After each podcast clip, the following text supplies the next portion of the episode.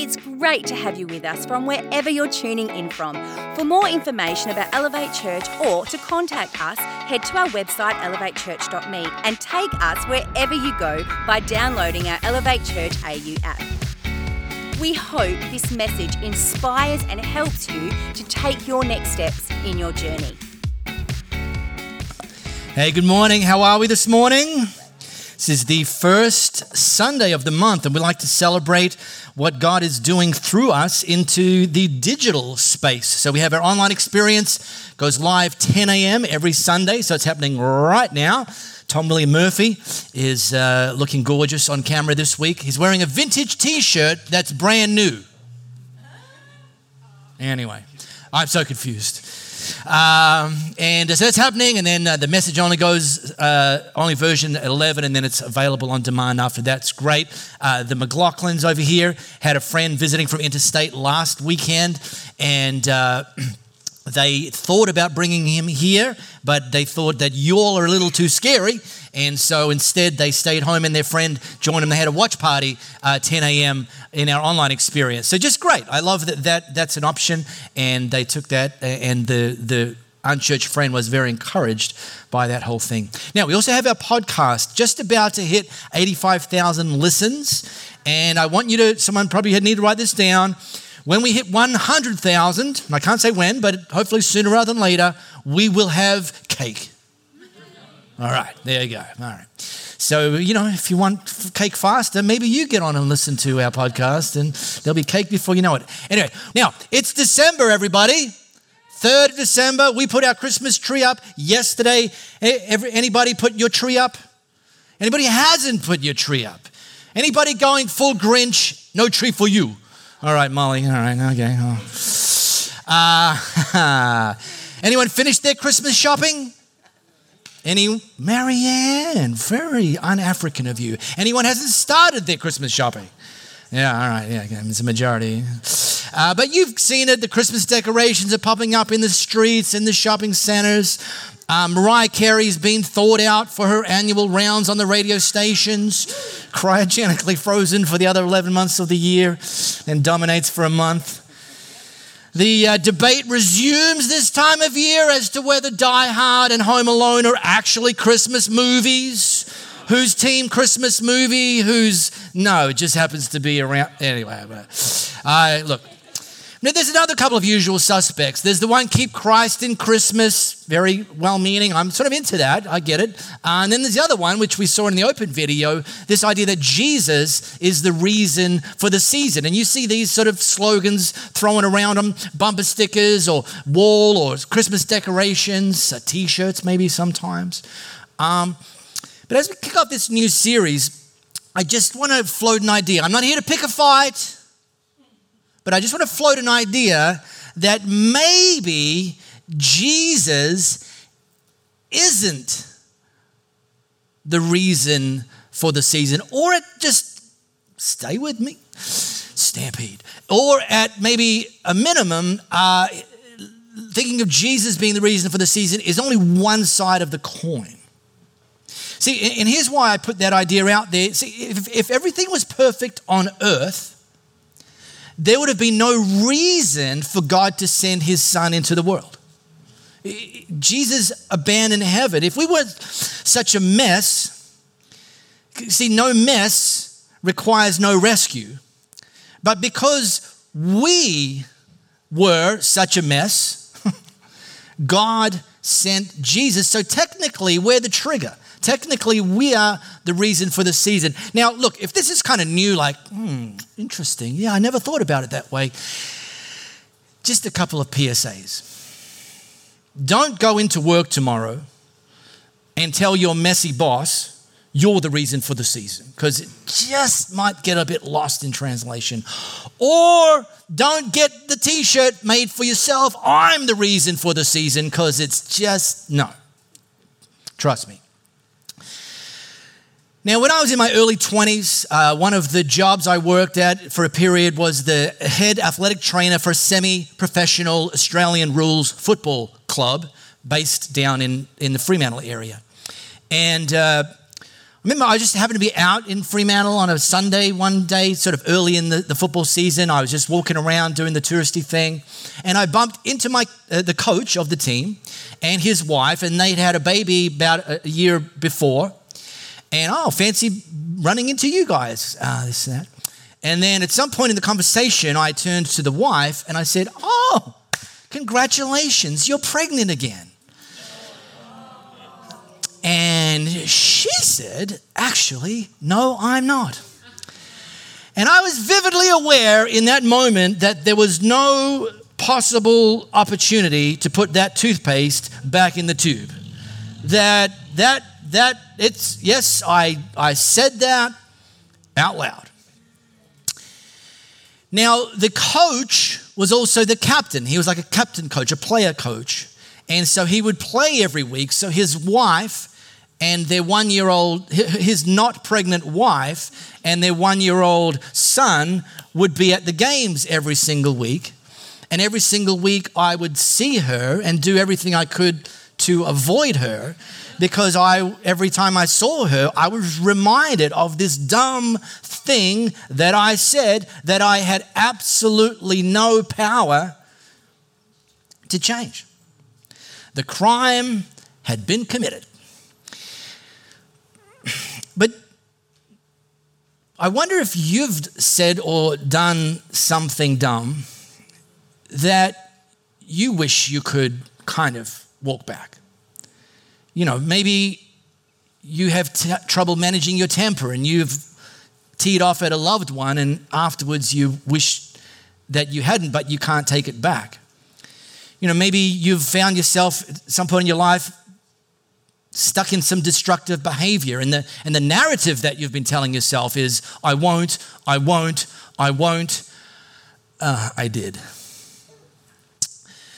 Maybe just you look at your life now and you think back 10 years before and life doesn't look as good as you'd hope and you're kind of stuck in disappointment. And the problem with these sorts of scenarios is they have the ability to hold us back. Because the reality is, and you know this, that the past doesn't always stay in the past.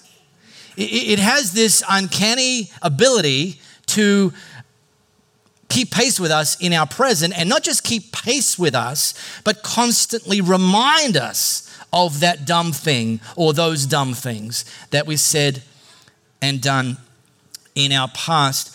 And so the question I'm asking today is Is that something we can move beyond? Or are we going to be stuck with our past following us around everywhere? If you've got your uh, smartphone camera, about you scan this flow code? It's going to take you to Luke chapter 22.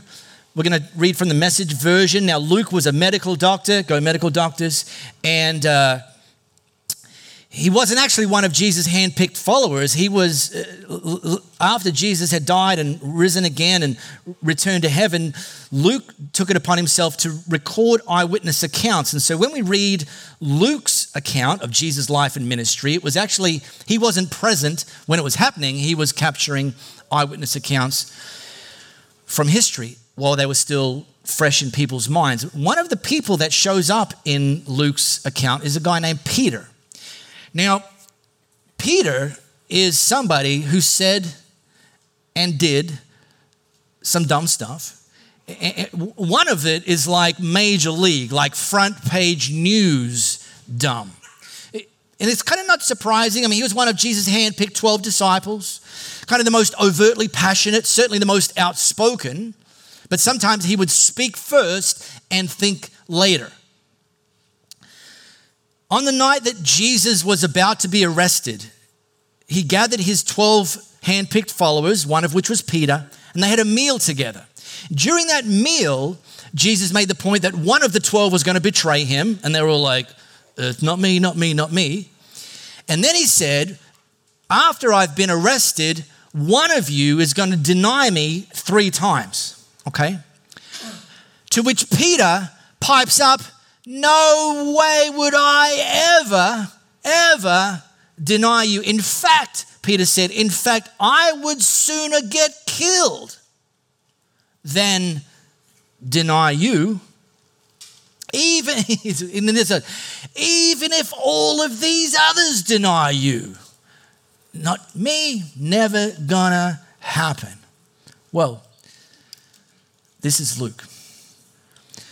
Arresting Jesus, they marched him off and took him into the house of the chief priest, and Peter followed, but at a safe distance. In the middle of the courtyard, some people started, started a fire and were sitting around it trying to keep warm. And one of the serving maids sitting at the fire noticed Peter and then took a second look and said, um, This man was with him. Well, Peter denied it. Woman, I don't even know him. Well, a short time later, someone else noticed Peter and said, No, no, you're one of them. But Peter denied it. Man, I am not. Well, about an hour later, someone else spoke up, really adamant. No, no, he's got, he's got to have been with him. He's got Galilean written all over him. Peter said, Man, I don't know what you're talking about. Translation Peter, this is not your finest moment. Not good. Now, I grew up in church. I'm, I was kind of always somewhat familiar with this series of events. But it's actually only recently that the very next thing that Peter, uh, that uh, Luke records happened, that only recently jumped off the pages of history and punched me in the face. Just then, this is literally the next thing. The master turned and looked at Peter. Now, if you're brave enough, I want you to imagine right now that in that moment, you're Peter. And Jesus is looking at you in the eye. The, the Jesus that you'd followed for three years. The, the Jesus who was about to willingly be put to death to save messy people like you, Peter. What might you be feeling? Would, would it be guilt?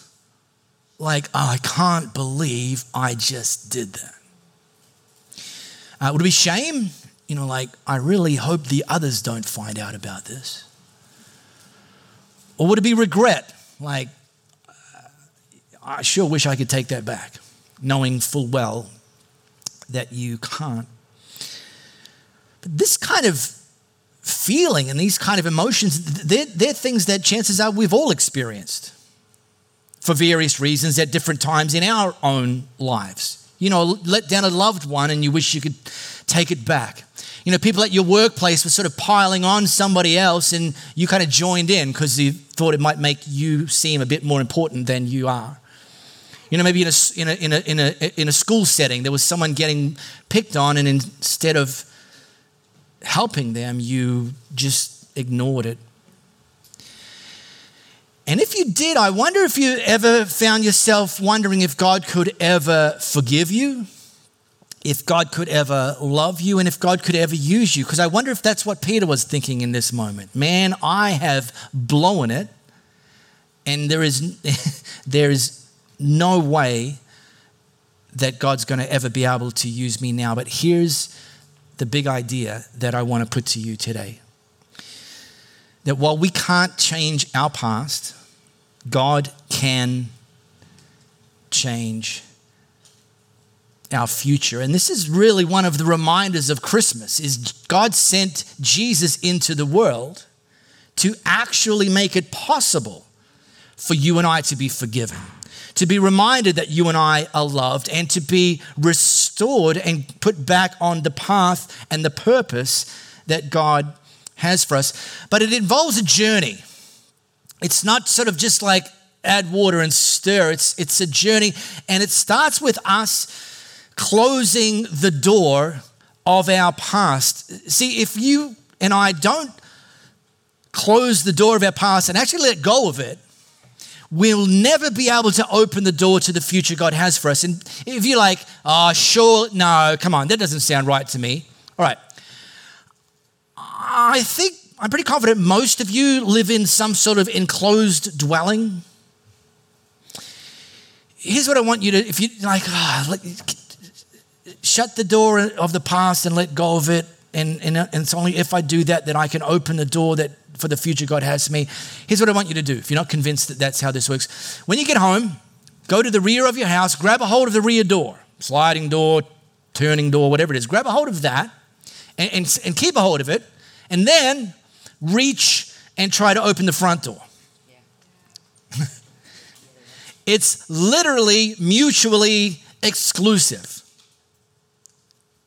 Now, here's more good news Jesus doesn't just say, close the door of your past, he actually inserts himself in our narrative.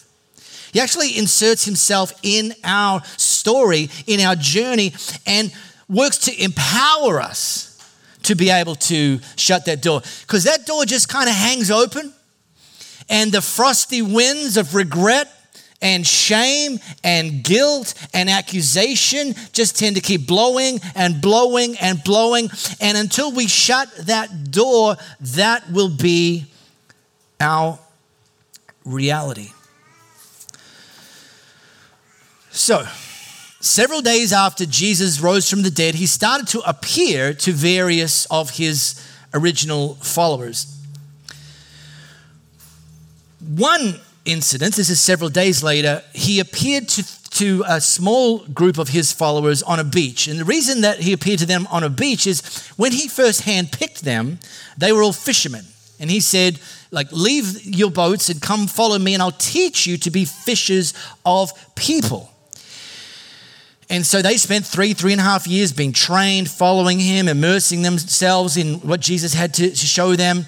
And then it seems that Jesus wasn't who he says he was because he got killed. And uh, so they just went back to fishing. Like they literally gave up on this promise, this dream, this idea that they could be used by God, that they were handpicked by this so called Savior who'd prepared them. And, and, and, in fact, so much so, they were so despondent and so detached from this that when Jesus showed up, they didn't even recognize him. And it's like, what? It's like, yeah, but he's meant to be dead. So a guy shows up and they didn't think it was Jesus until Jesus actually took some bread and broke it and started handing it out and took some fish that he'd cooked and started handing that out. And for these followers, this was not the first time they'd seen this in action. And seeing this man appear before them breaking bread and fish and handing it out, in that moment they recognized, oh, wow, this is Jesus. One of those people was Peter. And this is the first time that Peter had seen Jesus since the night that he'd denied him three times. Hashtag awkward. Super, super awkward. Jesus said to Simon Peter, Simon, son of John. When Peter had started following Jesus, his name was Simon, but Jesus gave him a new name, pointing to a new destiny, a new future. He called him Peter, which meant rock, steadfast, immovable. and yet, on that night that Jesus was arrested, Peter was anything but steadfast and immovable. In fact, he was very movable. And so his Jesus appeared to him again, doesn't call him Peter. Now, I just kind of like sometimes like to let my mind run free. And I read this, and I wonder if it's something along the lines of when you were growing up and your mom would call out to you, and she wouldn't just call you by your first name, she would put them all together in a sentence Mark, John, Pomeroy which was code for, oh no, I'm in trouble. which in that moment automatically leads to, uh oh, here it comes. I wonder if that's what Peter's thinking in that moment, because he's guilty. Okay, Jesus, let me have it. I deserve it. Instead, Jesus asked him one simple question Do you love me?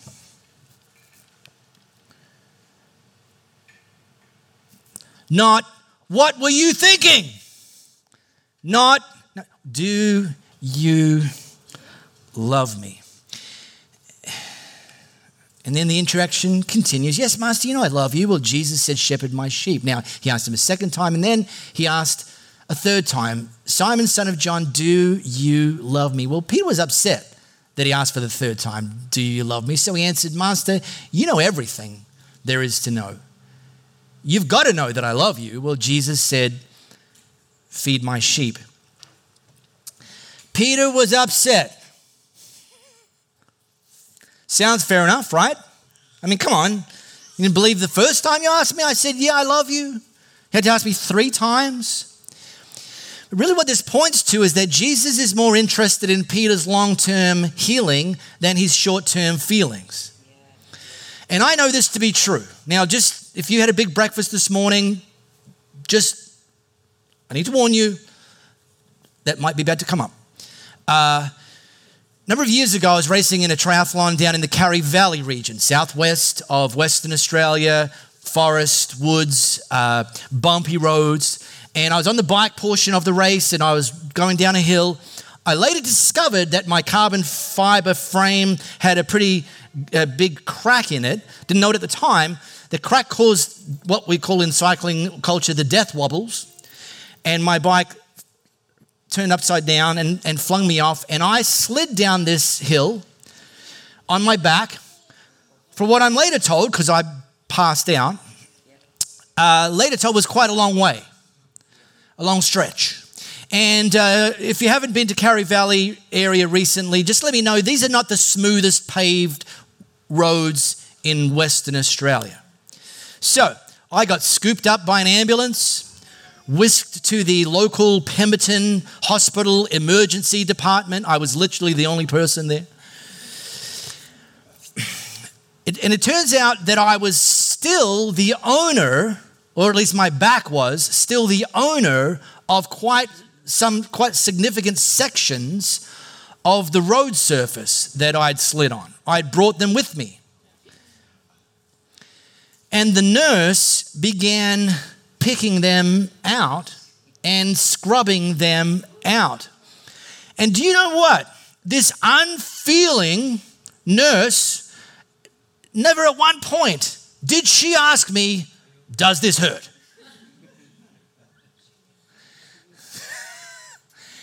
it was assumed.